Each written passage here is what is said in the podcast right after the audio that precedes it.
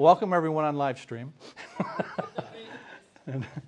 and welcome everyone here, and you have endured to the end, till the final week of Master Plan for Life. Started in September, had to endure a shutdown during January, and then another night off sometime in February.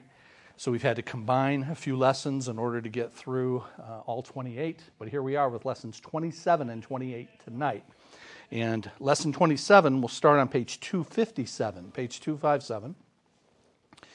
And I'll remind you to where this fits in, these last two lessons. They go together, so that's the good news. If you're going to have to cover two lessons in one night, then it's good that they're related, as they are.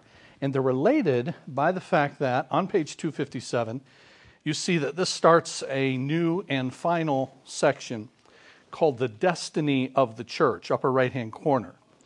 So we're trying to answer this question we have for 12 lessons now in part 2 of Master Plan for Life. This one question, why am I here? And why am I here? You see in the box on page 257, I am here to participate in the reign of Christ Jesus. So this will be the final component to why the Lord has us here and what our future is. So tonight is about the future of the church. Page 257, we've seen that God is using the local church as the source, the means, and the end of ministry in this dispensation. Thus, this dispensation is called the church age. Every believer is intended by God to minister within the context of the local church. But this age will not last forever. When will it come to an end? What is the future destiny of the church? The question, why am I here, touches the issue of that destiny. A proper understanding of our future has effect on how we live today. The Apostle Paul had what theologians sometimes call an eschatological worldview. It's from a fancy word, eschaton, eschatos, which is Greek, eschatology, the study of last things. In other words, Paul had a view of the world and his life in the here and now that was shaped by his understanding of what God's going to do in the future. So in these two lessons, we're going to take a close look at the church's destiny. Why am I here? It's to reign, participate in the reign of Christ Jesus. Even though our work for Christ in the present age is sometimes difficult, we know that we are on the winning team. We will not face God's judgment and wrath that will be poured out on this evil world one day. Rather, we can look forward to the joy of being rewarded for our current service for Christ, being a part of his victory over his enemies, and then working by Christ's side through all eternity. So that's what we're going to see tonight. Now, if you go to page 262, you go past the homework to the actual lesson, lesson 27. And this one is the church and the tribulation, the church and the tribulation. So what part does, top of page 262, the church play in the future? The Bible foretells a 7-year period involving unparalleled judgment and anarchy, a time when one man, empowered by Satan, will rise to power and control the political, religious, and military resources of the entire world. It will be a time when God himself will gradually and systematically unleash his wrath upon humanity. This period is called the tribulation. This lesson describes the nature, the events, and then where does the church fit into that. So let me just take a few minutes to just kind of give an overview of this, the tribulation, and how the church relates to it. And everything I will say in these couple of minutes, we will see in the notes, but then I can hustle through the notes fairly quickly. But if you go back to the first part of your Bible, the Old Testament, you find prophecies, as most of you know, predictions from the prophets. Not everything the prophets said was a prediction of the future, but often they were predicting things that were going to happen, predictions about the Messiah who would come, who we know to be Jesus Christ now. So they made predictions about that, about what would happen in his life. Also predictions about God's chosen people, about Israel, about the race that primarily comprised that nation, the Jews. And the prophets were all of that race, the Jews, and of the nation Israel. When it split into two, the northern portion Israel, the southern portion Judah, you had prophets from Judah, you had prophets from Israel, but they're all talking about this same thing, this coming destiny for God's God's people, his chosen people. But in the Old Testament, that's talking about, it's talking about Israel. And there's a lot that's said there about Israel. And one of the most intriguing books in the Old Testament, and one of the most intriguing chapters in that intriguing book, is Daniel chapter 9. The entire book of Daniel, the entire 12 chapters, is an amazing book, predicting world history. If you go back to Daniel chapter 2, and Nebuchadnezzar sees, some of you will remember, a dream of a statue, and then the head is of gold, and then the chest is of silver, the midsection is of bronze, the legs are of iron. It's got these four sections to it, and then Daniel comes along and interprets it as the four world kingdoms that will come.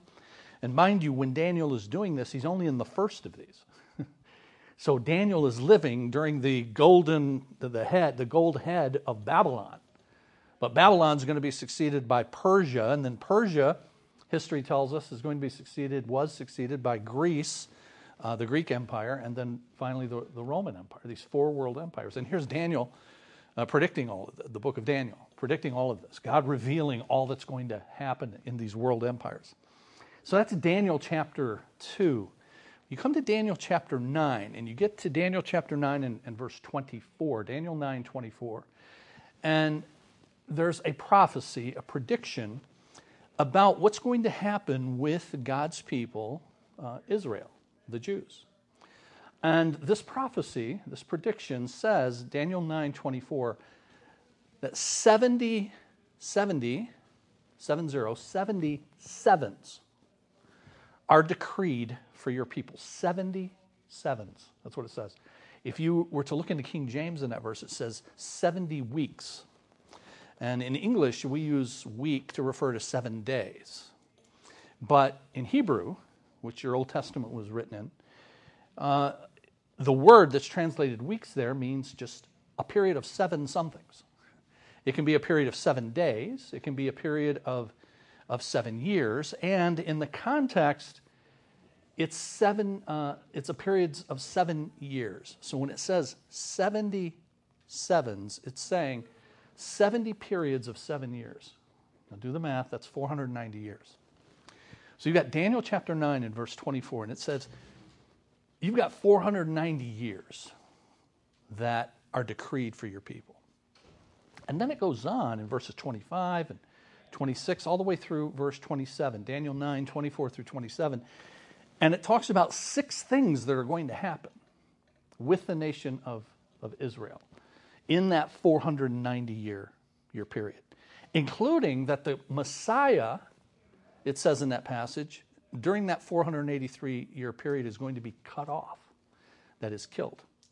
So the coming Messiah is going to be killed. We know that happened.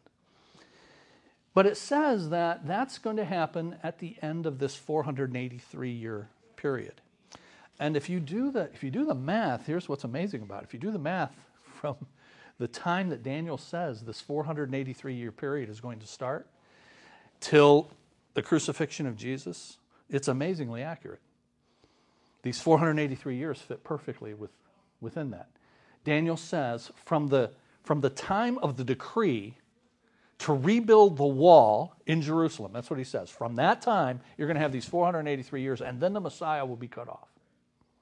And if you do the math on the time that the decree went from King Artaxerxes to rebuild the wall in Jerusalem to the crucifixion of Jesus, lo and behold, you get 483 years. But if you're still awake, you may remember I've said 490 years. So you got another 7 years. So what's up with this dangling 7 years? You've got the Messiah being crucified, predicted in Daniel chapter 9. 490 years total, but only 483 are accounted for in that passage. So you've got 7 years hanging out there. And then you come to the last book of your Bible, the book of Revelation. And in the book of Revelation, in chapters 11 and 12, you have these time periods mentioned for what's going on in the future that the book of Revelation talks about that add up to an interesting period of time. It says, for example, that what's happening in the book of Revelation to the Jews, to the nation of Israel, is time, times, and half a time. That's what it says. And again, in the context, that would be time a year times 2 more years, and half a time would be half a year. That would be 3.5 times. Now, why does that matter, the 3.5? Remember, we're missing how many years? 7. We got 3.5. And it turns out that Daniel talks about, in Daniel chapter 9, this final week or this final set of 7 years, and in the middle of the period of 7 years, he says, that a treaty that has been signed by a ruler that has arisen. We later know that ruler, we call him the Antichrist. You guys have heard of that, maybe? And the Antichrist, and he makes a treaty with Israel at the beginning of this last 7 years, but in the middle of the 7 years, in the middle would be how many? 3.5? He breaks the treaty. In the last 3.5, he just wears out Israel with persecution, and severe and horrible persecution. There's the tribulation period, and then there's the great tribulation. And that last 3.5 years is sometimes referred to as the great tribulation. And so you've got the 7 years divided into 2 halves of 3.5 years. In the middle of it, the Antichrist breaks this treaty with Israel and shows himself to be what he really is, the evil personification of Satan himself as the Antichrist. And I said in Revelation chapters 11 and 12, it gives these time periods, time, times, and half a time. It also gives it in terms of 42 months. If you do the math on 42 months, that would be 3.5 years. So it gives 42 months, 2 halves of that, and then it gives it in another time denomination as well, in terms of days. And it says 1,260 days. And if you do the math on 1,260 days, that's 42 months of 30 days. Adds up to 1,260 days. So in the book of Revelation, the last book of your Bible, you have this allusion now to what Daniel had predicted in the 6th century BC. So sometime in the indeterminate future now, this is all happening. And it's all happening in accord with what the prophet Daniel had predicted about this final 7 years. Divided into 3.5 years, the middle of which there's the breaking of this treaty. And it's called 1,260 days, it's called 42 months, it's called time, times, and half a time, because you've got these 2 halves to this 7-year period. So that's where we get primarily this idea of the time period of a 7-year tribulation, and then the breaking of it into halves, and then what the Antichrist is going to do in each half of that. And that's what we're going to see now, beginning on page 262. The nature of the tribulation. The term tribulation means affliction, persecution, trouble. The tribulation period is a future time of great trouble that comes on the entire world. But what is the focus? Well, it's first introduced in, as I've said, Daniel chapter 9, part of a vision given to Daniel regarding the future of the nation of Israel. He's told that several time periods are decreed for your people and your holy city to, and these are these 6 things I talked about, finish transgression, put an end to sin, atone for wickedness, bring everlasting righteousness, seal up vision and prophecy, anoint the most holy place. The subsequent explanation of this vision to Daniel makes it clear that the final period of time foretold is the tribulation.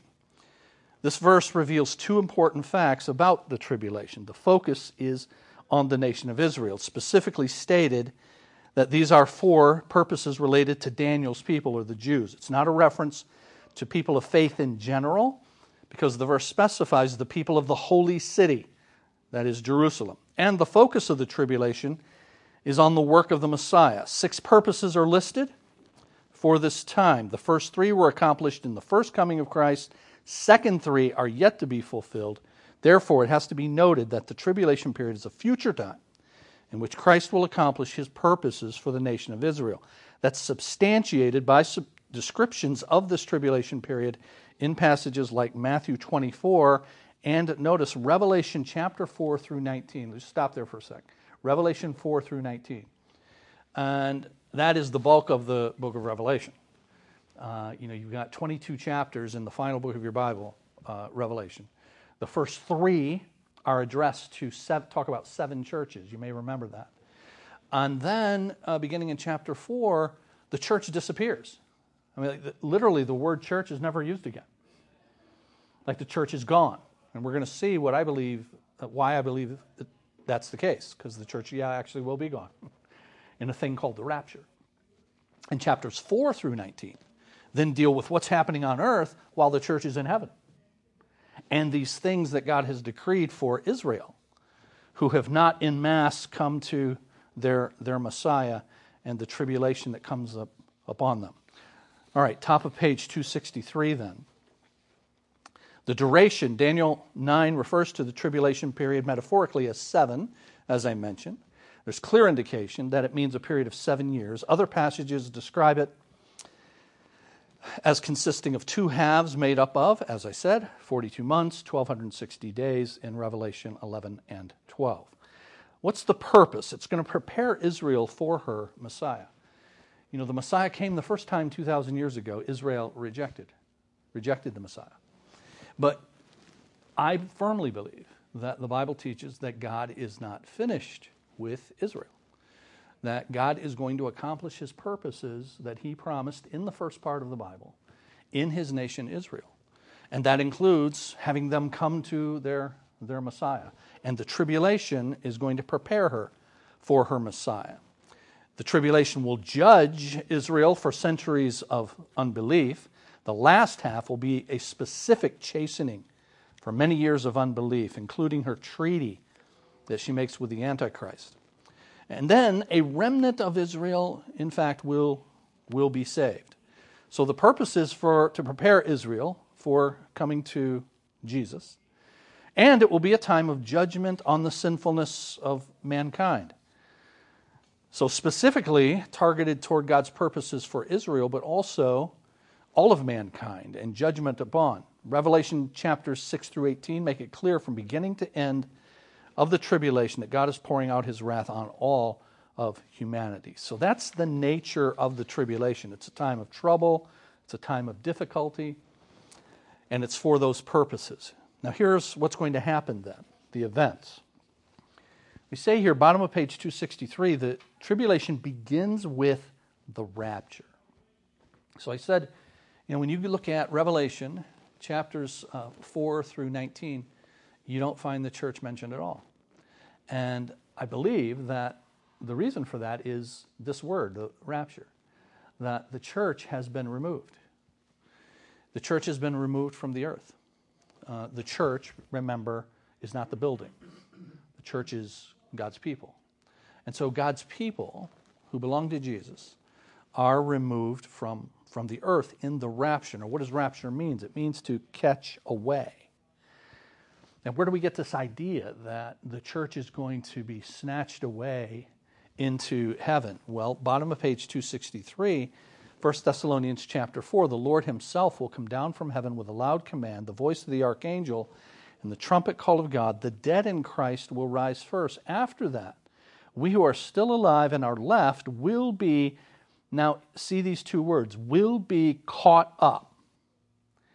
And those two words are rapture. That's what we mean.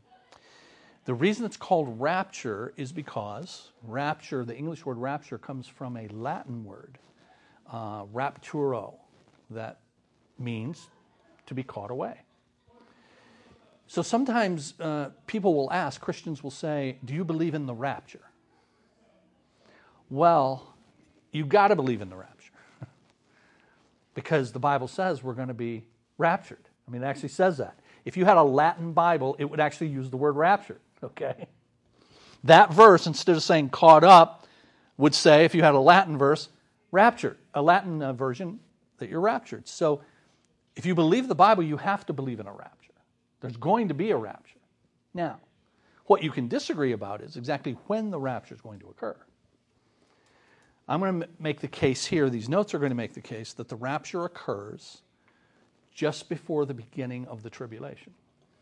That God removes the church and then the tribulation period begins. And so that is called a pre-tribulational rapture. Pre-tribulational, prior to the tribulation. But there are some people who know that the Bible teaches a rapture, and so, but they also don't believe that it's going to happen at the beginning of the 7-year tribulation. They believe it's going to happen after. And so instead of pre-tribulation, what would they be? Post. So sometimes you hear people say, are you pre-trib or post-trib? There are a few people who are mid-trib. Don't worry about them. But pre-trib or post-trib? You know, is it, does the church get raptured beforehand or at the end? And we're going to make the case here, and it's in our church's doctrinal statement that we believe in a pre-tribulation rapture. Now, lots of good people differ about that, so we don't make a gigantic deal about it, but when I went through the book of Revelation, this is what I taught. When we go through Master Plan for Life, this is what I believe. But you can disagree about that.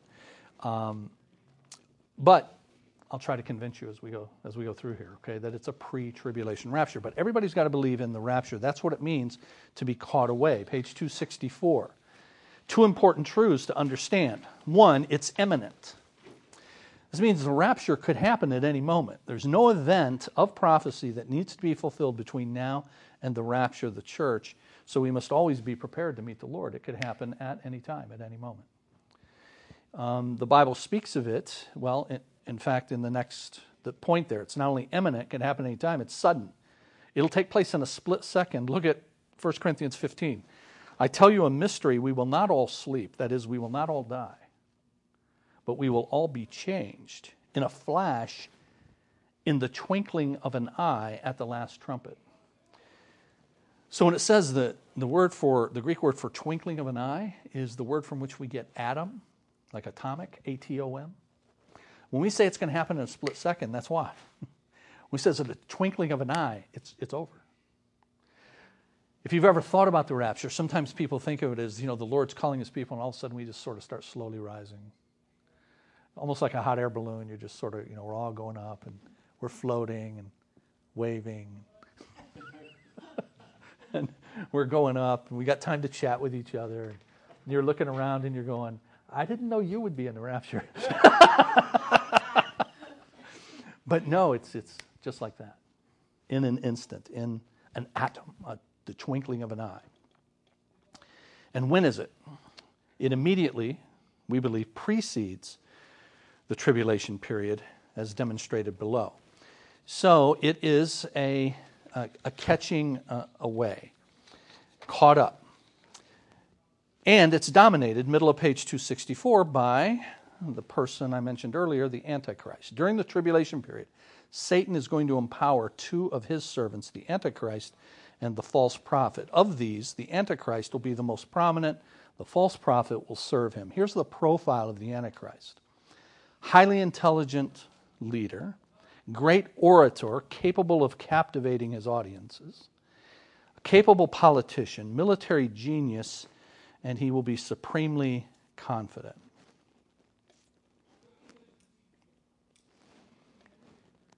So when you look at political leaders today, just look for those characteristics.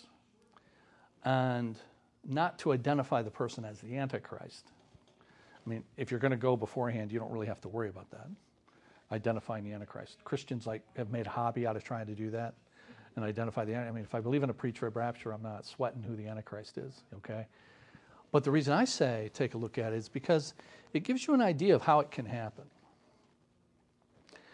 You know, not to wax overly political, which I've been wont to do, because I'm concerned about what Christian people have given themselves to over the last 5 or 6 years. Did you guys get that? The last 5 or 6 years. But you look at some of these, certainly not all of them, but, you know, captivating audiences, capable politician, confident, cocky, narcissistic, all of that. And you can see that. You can see ways that that can happen. We see glimpses of it. And the Antichrist won't just be a few of them. He will be all three of them.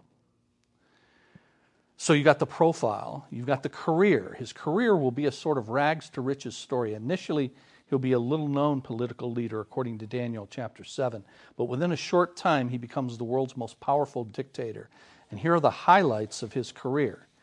Top of page 265, the tribulation will begin when he makes this treaty with Israel and allows her to rebuild the temple and to renew worship there. So think about that. Think about the Antichrist, this world ruler, coming, and at the beginning of this time, it all looks like it's going to be great because he signs this treaty with Israel, even allowing her to rebuild her temple.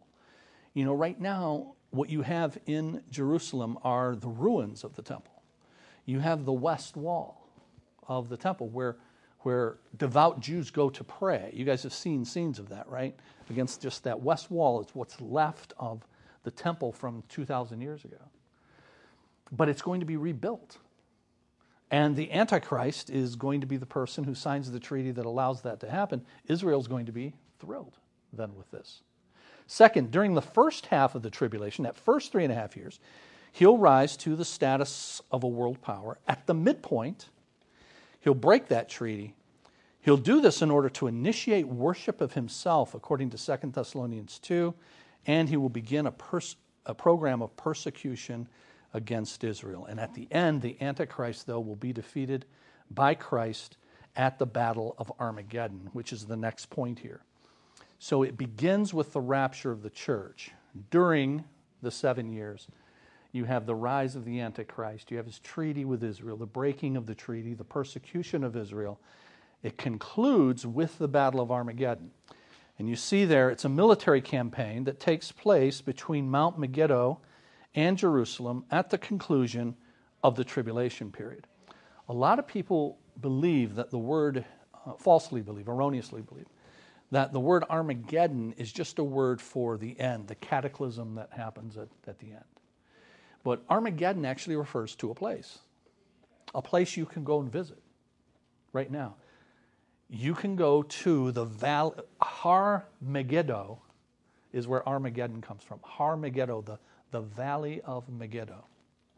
And we say here it's between the Mount Megiddo and Jerusalem, and there's this valley. And it's in this valley of Megiddo, Armageddon, where the final battle takes place. And the armies of the world gather against Israel, but the one who comes to fight the battle is none other than Christ himself, along with his army, who comes back with him. And who do you think that is? That would be people who were raptured 7 years earlier, who are now coming back with him. That would be us, if you belong to Christ. So see the paragraph here. It's a military campaign. It takes place between Mount Megiddo and Jerusalem at the conclusion of the tribulation. At that time, all the world powers will converge for the decisive battle for world domination.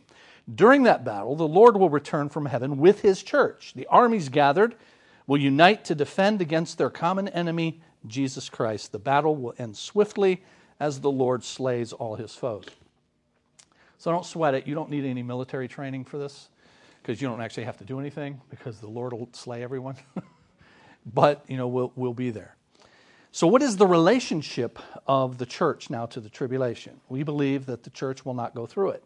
Some believe the church, that is all believers in this age, will have to endure the tribulation. But we believe that's not the case because the purpose for the tribulation excludes the church. As we saw above, the purpose is twofold. Prepare Israel for her Messiah. And secondly, judge the sinfulness of mankind. And neither of those relates to the church because the church is distinct from Israel, number one, and has been promised not to come under God's wrath, according to 1 Thessalonians chapter 1 and chapter 5.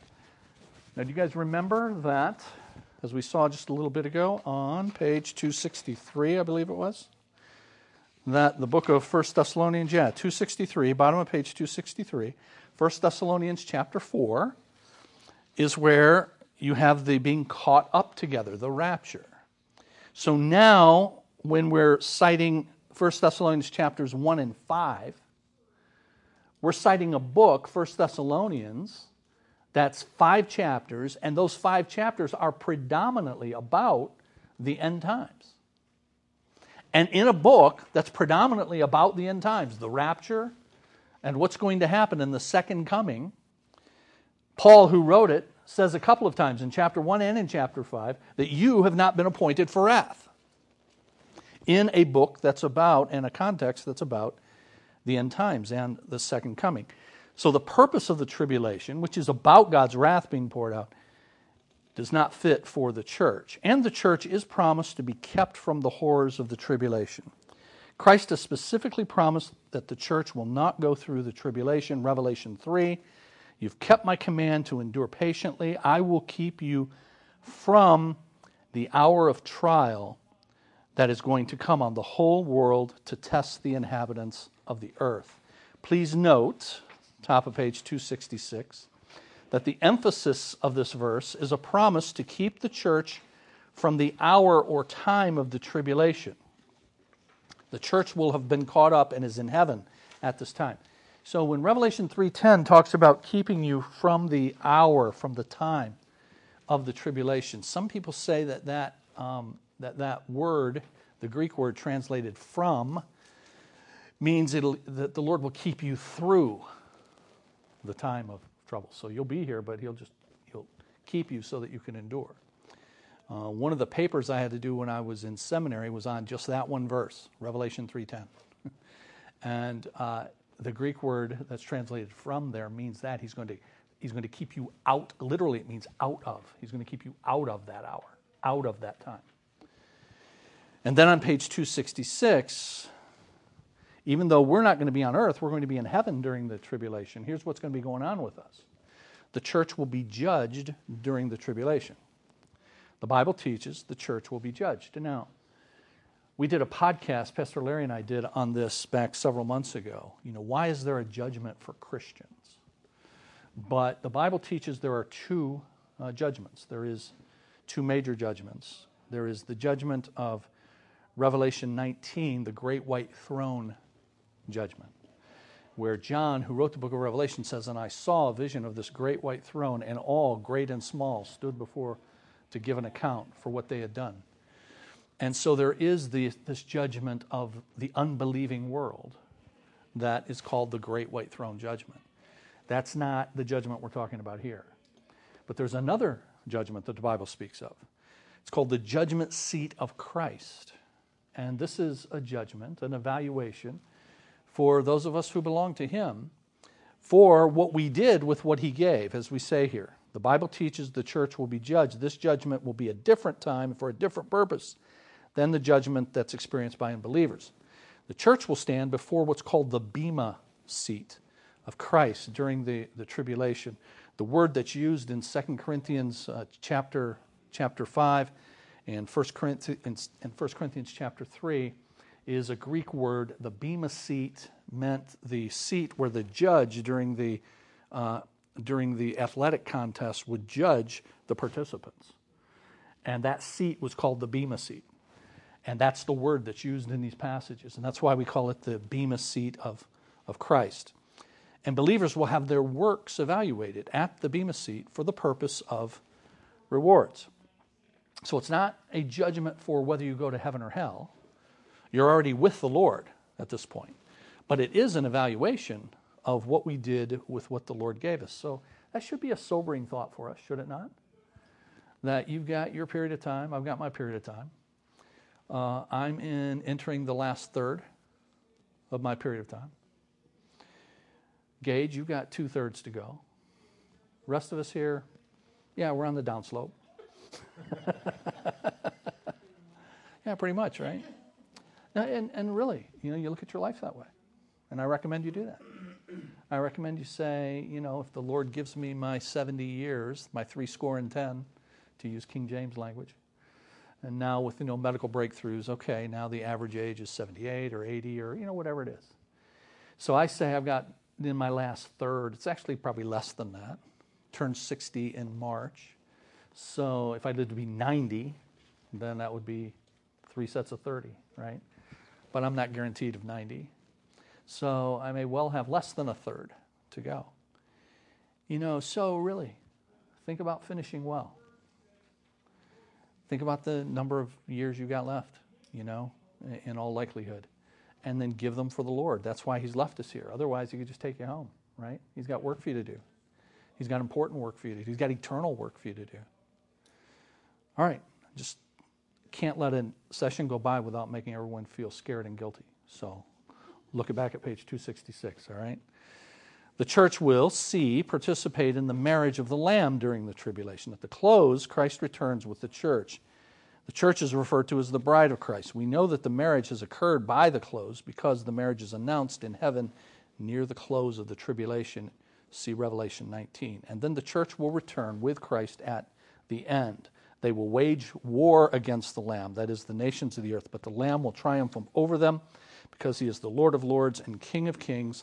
And with him will be his called, chosen, and faithful followers. So here is a chart that puts all of that together. Far left, and the bottom of that chart, far left, it says church age. You guys see that? Church age? And that's where we are right now. We're in the church age. We don't know how long the church age lasts. We know it lasts until the rapture. So the next thing to happen is the rapture, whenever that happens. When can the rapture happen? Anytime. It's imminent. But when it happens, then the church goes to be with the Lord. And then that commences this 7-year period called the tribulation. We will be in heaven, but there's still stuff going on earth, the 7-year tribulation. There's the middle of that 7 years, 3.5, 3.5, but we saw that. At the end of the 7 years, Christ comes back to the earth. This is the, then when we talk about the second coming, that's the second coming. He comes to earth. We come with him. Battle of Armageddon, he defeats his enemies.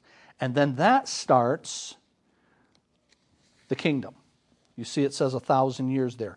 Millennium, that's Latin for 1,000. So 1,000-year kingdom.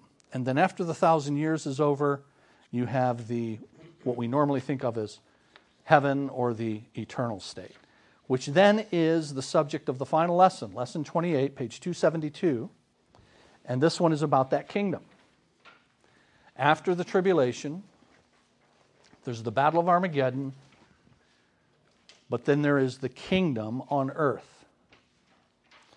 So top of page 272, why am I here? I'm here to participate in the reign of Christ Jesus. The last lesson, we saw that God will deal with the sinful earth in judgment and wrath during the tribulation. That prepares the way for the establishment of his kingdom. As a follower of Christ, you're already a citizen of that kingdom, according to Philippians 3:20. This means that you are a player on the winning side. There's no greater comfort to the child of God than to know that one day Christ will be victorious over his enemies and that we will participate in his kingdom on earth.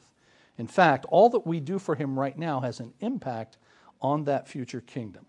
So we're going to look at quickly the time, the participants, the nature, and the culmination. So the time of the kingdom. The kingdom was announced in the past. In the past in the Old Testament, middle of page 272.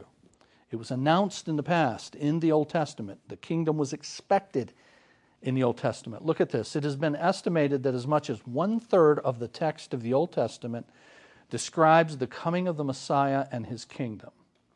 It was the preeminent expectation of the believers in ages past. Specifically, God had promised King David, that he would have an offspring who would one day establish David's throne for an everlasting kingdom. Look at this, 2 Samuel chapter 7. David, God says, your house and your kingdom will endure forever. Your throne will be established forever. Now let me just ask you guys this. Where was David's throne? One, it wasn't in heaven, right? David's throne was on earth. And David's throne was not only on earth, it was actually in a particular spot on earth. It was in Jerusalem. Okay? So when God says this to David in 2 Samuel chapter 7, your throne, what does David think he's talking about? David thinks he's talking about this earthly throne in Jerusalem. Now the reason that's important is because lots of good people, friends of mine, lots of good people, say that Jesus is on David's throne right now. Lots of people believe this. Jesus is on David's throne as I stand here right now. And where is that throne? Say they? Where do you think they say? It's not in Jerusalem, right? It's in heaven. And so when the Bible says that Jesus, as it does say, when Jesus rose and he ascended and he's at the right hand of the Father in heaven, they say that's David's throne. And I say, no. David's throne was on earth, and David's throne's in Jerusalem, and Jesus is going to come back, and he's going to sit on David's throne in Jerusalem. And there is no place, let me repeat, there is no place in the New Testament that Jesus is said to be on David's throne. No place. But tons of people believe that is the case. So that's why I emphasize it to you, okay? Because we believe, see, that pre-trib rapture, I didn't push that too much. If you don't believe it's pre-tribulation rapture, you got to believe in a rapture. If you don't believe it's pre-trib, I don't want to argue too much about that. I feel much, much, much, much more strongly about this idea of Christ returning and establishing his kingdom on earth, because the first part of your Bible, the Old Testament, has a ton to say about that. And if that doesn't happen, then you got a ton of stuff in the Old Testament that didn't get fulfilled. And that can't happen for me, okay? If God says there's going to be a throne on David's throne in Jerusalem, then there better be somebody who sits on David's throne in Jerusalem. And if God says to Abraham, long prior to David, and he says to Abraham, Abraham, I'm going to give you and your descendants this land as a possession forever. And I want you, Abraham, to walk the length and the breadth of it so you know what I'm talking about. And if that doesn't happen in the future, then we got a problem. So I think all that stuff actually still happens. Just so you know where I'm coming from. Bottom of page 272. The kingdom was offered, though, at Christ's first coming. When the Messiah came, he proclaimed the message of the kingdom. He announced to the nation of Israel the kingdom was imminent. This was the kingdom that Old Testament believers had anticipated for centuries. Jesus said when he was on earth, the kingdom is in your midst. Repent, for the kingdom of heaven has come near. Now today the words kingdom of heaven are often thought of as referring to the abode of God. But the Israelites in Jesus' day would have understood this message as announcing the impending establishment of his kingdom on earth. The kingdom concept in the Old Testament had no other meaning. But it was offered but rejected. The leadership of the nation of Israel opposed the ministry and message of Jesus. Their opposition grew in spite of the clear proofs that Christ offered, namely the miraculous signs that authenticated his message. At the triumphal entry of Christ in Jerusalem, he made the offer of the kingdom public and obvious. Here's what he says. Do you guys remember the triumphal entry? This is Palm Sunday. We call it Palm Sunday. Why do we call it Palm Sunday? Because a week before Jesus is crucified, he comes into Jerusalem as the prophet Zechariah had predicted hundreds of years before, and he's riding on a donkey, and they are laying palm branches before him. That's why we call it Palm Sunday. And they're hailing him as the king. A week later, they're crucifying him. But Hosanna, they're praising him. And here's what the Bible says. This took place to fulfill what was spoken through the prophet. Say to the daughter of Zion, see your king comes to you, gentle and riding on a donkey, on a colt, the foal of a donkey.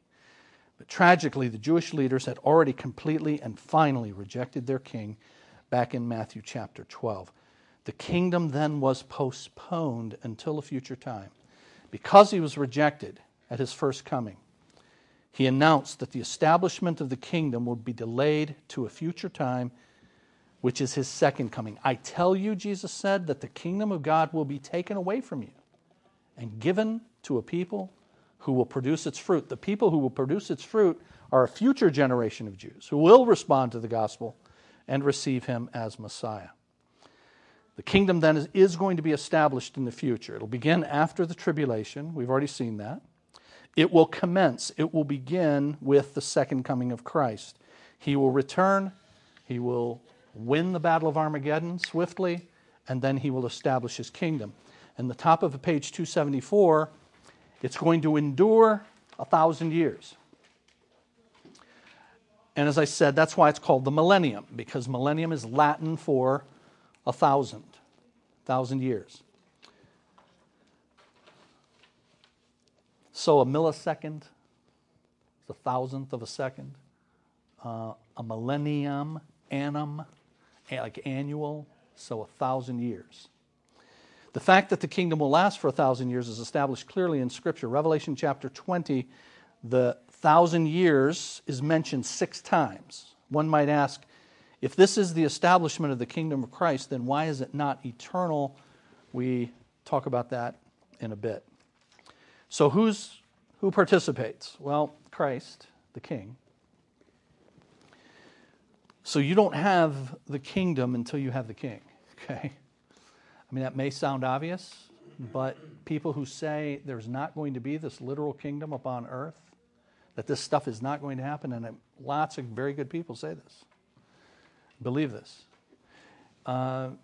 then you don't have Christ here reigning on earth as the King, but they still have the kingdom here somehow. And so you have to modify what the kingdom looks like, because as we're going to see in a little bit, as you see all that the first part of the Bible says about the kingdom, I'll let you guys decide if it's here yet or not, once we see what all it says, okay? But you ain't got the kingdom, forgive the grammar, until you got the King, okay? So Christ the King participates. He fills 3 offices that were established in the Old Testament. He's the perfect prophet, the priest, and king. These offices converge in Christ as the one that theologians call the mediatorial head of the kingdom. He's the mediator. He's the one who's representing, he's ruling for God on the throne.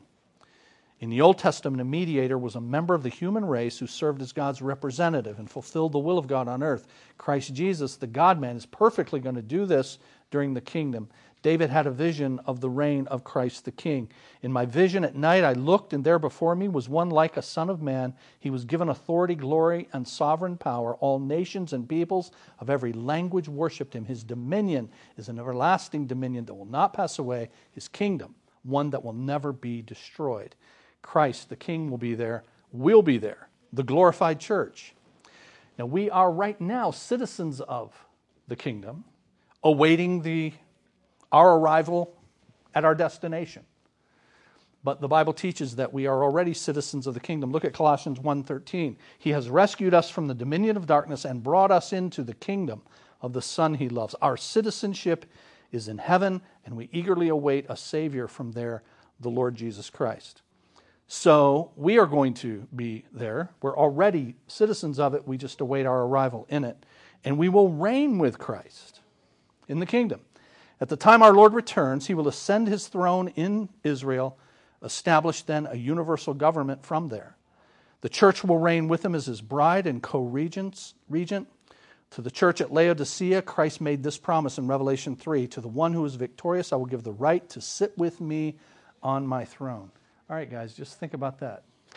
Ruling with Christ, okay? So if you think, I've got another 30 years left, I got another 40 years left, whatever I got, you know how long all of this stuff lasts? I mean, this is 1,000 years, but then we're going to see we go into the eternal state. I mean, this just goes on and on of us serving Christ and serving with Christ. So the little bit of time you got here right now ain't nothing. So I already tried to make you feel guilty, but use it wisely, okay? Top of page 275. Old Testament believers will be there. It was revealed to the prophet Daniel. The Old Testament saints will be resurrected at the close of the tribulation. And then there will be there believers from the tribulation. Believers from the tribulation. Now get this part. The kingdom will be populated with individuals who are still in their mortal bodies. There will be some people there, so you're going to have this mix of people that are in their glorified bodies. Because remember, we've been to heaven, we've come back. You got your glorified body. And these Old Testament believers have been raised. They've got their glorified body. But then you got these people there that hadn't died. They weren't part of the rapture. They were in the tribulation, but they got saved. They came to Christ during the tribulation. The Bible teaches that during that 7-year tribulation, there's going to be bunches of people that come to Christ, because there's going to be these two witnesses that preach Christ, and people will come to him. Well, what about those people? Well, Christ comes back. They belong to him now, but they have their mortal bodies. They go into the kingdom. You say, well, that'll be weird. We got glorified bodies and we got people in their mortal bodies. You know, how does that work? Well, we've had that before, haven't we? Remember when Jesus raised? What kind of body was he in? He was in his glorified body. He was in his resurrected body. And he hung around with the apostles for 40 days. They were in their decaying bodies, their mortal bodies, right? So you're going to have that there. These are obviously not members of the church who have been raptured, nor are they the Old Testament believers who have been resurrected. They are people who embrace Christ during the tribulation, and they endure to the end. Now, think about this for a minute. Did you guys know, we'll see this in a minute, but I'm running ahead a little, that at the end of the 1,000 years, the Bible says, during the entire 1,000 years, Satan is bound. And then at the end, the Bible says he'll be loosed for a short time. This cracks me up. So Satan's bound. Who's in charge here? Is Satan in charge? Satan's not in charge of anything, is he? You guys hear me say on Sundays all the time, he's a bit player, but everybody gets spooked about the devil. And to hear the TV preachers lie about who God is, you think God was spooked about the devil, you know? But God's not spooked about the devil. He will chain him anytime he feels like, for as long as he feels like. And then he'll let him go for a little bit more time. And the Bible says that Satan will go, and believe it or not, even though he knows the end is here, he's been chained for 1,000 years, he still goes on this rebellion and tries to get people to follow him. And some people follow him. So who would those some people be? I mean, who does Satan have available to appeal to? I mean, we're already in our glory. We're perfect. So it won't be us. It's going to be these mortal body people. And they've had kids. They've had children in their mortal bodies. So now you've repopulated over 1,000 years some more sinful people in the world. These people in their mortal bodies are saved, but they have children who are not saved. And they come into the world of the sin nature just like we do. And at the end of the 1,000 years, they're ready to take on Jesus with Satan. And of course, he puts them down, and that's the end. So you'll have believing Israel there. You'll have believing Gentiles there. And then, as I just said, top of page 276, the unbelieving offspring of the tribulation saints. It will be seen below that there will be a rebellion against the rule of Christ at the close of the 1,000 years. That's perplexed young students of the Bible. How can there be unbelievers who enter the kingdom, they ask. The answer is simple. The mortal believers who enter the kingdom from the tribulation will have offspring. These children will need to be evangelized, just like people in our day. Some of these will never become genuine followers of Christ, and they end up in Satan's rebellion. Here's the nature of the kingdom. It's the focal point of history. The Bible presents a lineal view of history. In other words, history is not cyclical, moving in endless repetitive cycles, nor is it aimless, without design or direction. It's moving to in an ordered fashion toward a predetermined conclusion. That conclusion is the establishment of the kingdom on earth. This kingdom orientation is obvious because of several facts. The kingdom was the object of unilateral and unequivocal promises that God made to Israel. Now, do you guys see unilateral and unequivocal? What that means is that it's not ultimately dependent on what Israel does. It's dependent on God's promise. This is going to happen. That's what we mean by unilateral, unequivocal. Second, the kingdom promises made to Israel formed the dominant theme of the Old Testament. The kingdom is the theme of the, there's a fancy word, doxological priority of the Bible. That is doxa. I was saying on Sunday, in their second hour, means glory. So the purpose to glorify God in his world is by him having this reign on his earth. And the kingdom is the expectant hope that we are to look forward to. It's a time, you see B there, of universal transformation. Some believers confuse the current age with the kingdom. It's a common mistake, because the Bible does speak of the fact that we are presently citizens of the kingdom. Our spiritual union with Christ the King guarantees our presence in the kingdom, but the kingdom itself is not here. The mistake is based on the failure to recognize that there are many aspects of the kingdom of Christ we cannot make participation in the spiritual aspect of the kingdom, that is our salvation, equivalent with the whole thing. The Bible teaches there are going to be several aspects of the kingdom. We can see these six types of transformation that will take place. So you guys tell me if the kingdom's here yet. Bottom of page 276. There'll be a spiritual transformation. Everyone who enters the kingdom will have experienced the new birth. Everyone, every last person who goes into the kingdom will have been born again. All right, we in the kingdom yet? Everybody born again yet? Okay then, top of page 277.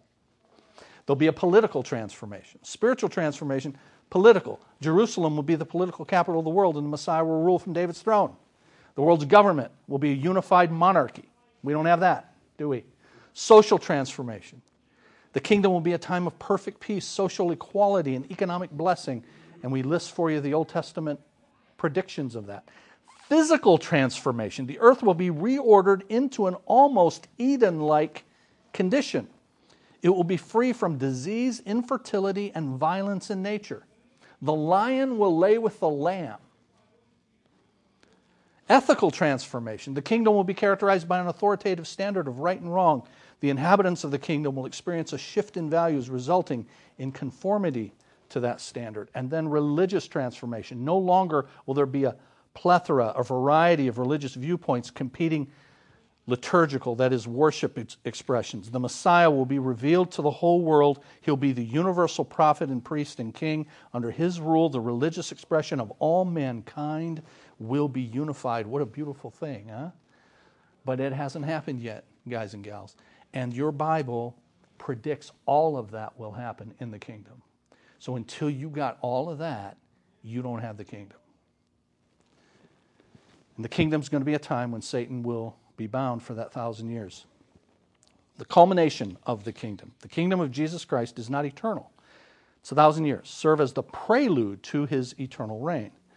Satan is going to be released, as I said, and he will have this group of people that will rebel. Page 278. Mankind is going to rebel, but suffer defeat. At the end of that now, you have the great white throne judgment. The lost of all of history will be judged at the great white throne, Revelation chapter 20.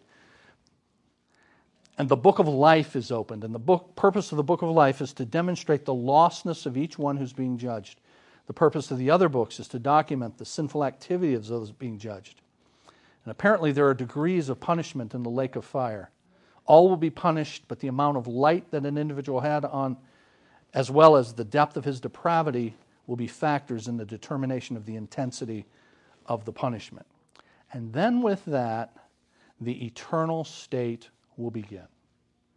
So everything has been this earth, this present age, and then you've got the age to come. And the age to come has two phases to it, the millennium and then the eternal state. Just real quick, I told you several times now, a bunch of people say, hey, the kingdom, there isn't going to be this kingdom on earth. I told you that, right? And that the kingdom is here. Christ is going to come, but he's not going to have this earthly David's throne, Jerusalem thing. That's not going to happen. The people who hold that position are called amillennialists. So remember, millennial means 1,000. What's an amillennialist? A means no. Like an atheist means no God. An amillennialist means no 1,000 years. So if you buy what I've been selling here, instead of an amillennialist, this is what we're called, premillennialists. That is, Christ returns prior to the beginning of the millennium, the 1,000 years, and he establishes the 1,000-year kingdom. And he does that. And then after that is the eternal state. Now, one of the things our amillennial friends say is this. Hey, a bunch of times in the Bible it just talks about, in fact, Jesus would say this, that these people who reject me, for example, will not be forgiven either in this age or the age to come. So they say, look, all you got is two ages, this age and the age to come. And that's why they just say, there's what we got now, and then there's going to be the eternal state, this age and the age to come. That's a big part of why they believe this. that there's no millennium because of this age, the age to come. The answer to that is this: hey, tell me when this age started. Well, it started at creation, at the beginning. And then when does it end? When Jesus comes back. And then you got the next age, the one to come. That's what they would say. Well, all right, the creation until Jesus comes back, how many phases were there between creation and when Jesus comes back? Have there been a bunch of phases in this age? I mean, wasn't there like the garden phase? That's a different phase than we're in now, isn't it? You guys awake? It is. You're not, hey, you're not in Kansas anymore. You're not in the garden anymore, okay, guys? We're not in the garden. And then there's a phase after that, you know, when Moses finally comes along and the law. That's a different phase, isn't it? And then there's the church phase that we're in now. You got a bunch of different phases to this age. So when you say this age and the age to come is all there is, that's not so simple, because this age has a bunch of phases to it. And the age to come has two phases to it: the millennium and the eternal state. And the eternal state is the bottom of page 278. Following the final judgment, the universe will undergo a complete transformation. Revelation 21, then I saw a new heaven and a new earth, for the first heaven and the first earth had passed away. The social order established in the kingdom will be reinstated with an important difference. Every residue of sin will have been abolished. There will be no more of these people having kids who have a sin nature. It's all over. Christ will reign, and we will be his people throughout eternity. All right, I owe you 1 minute that I will give back to you next time you take a class that I teach, okay? But we are done. Thank you all.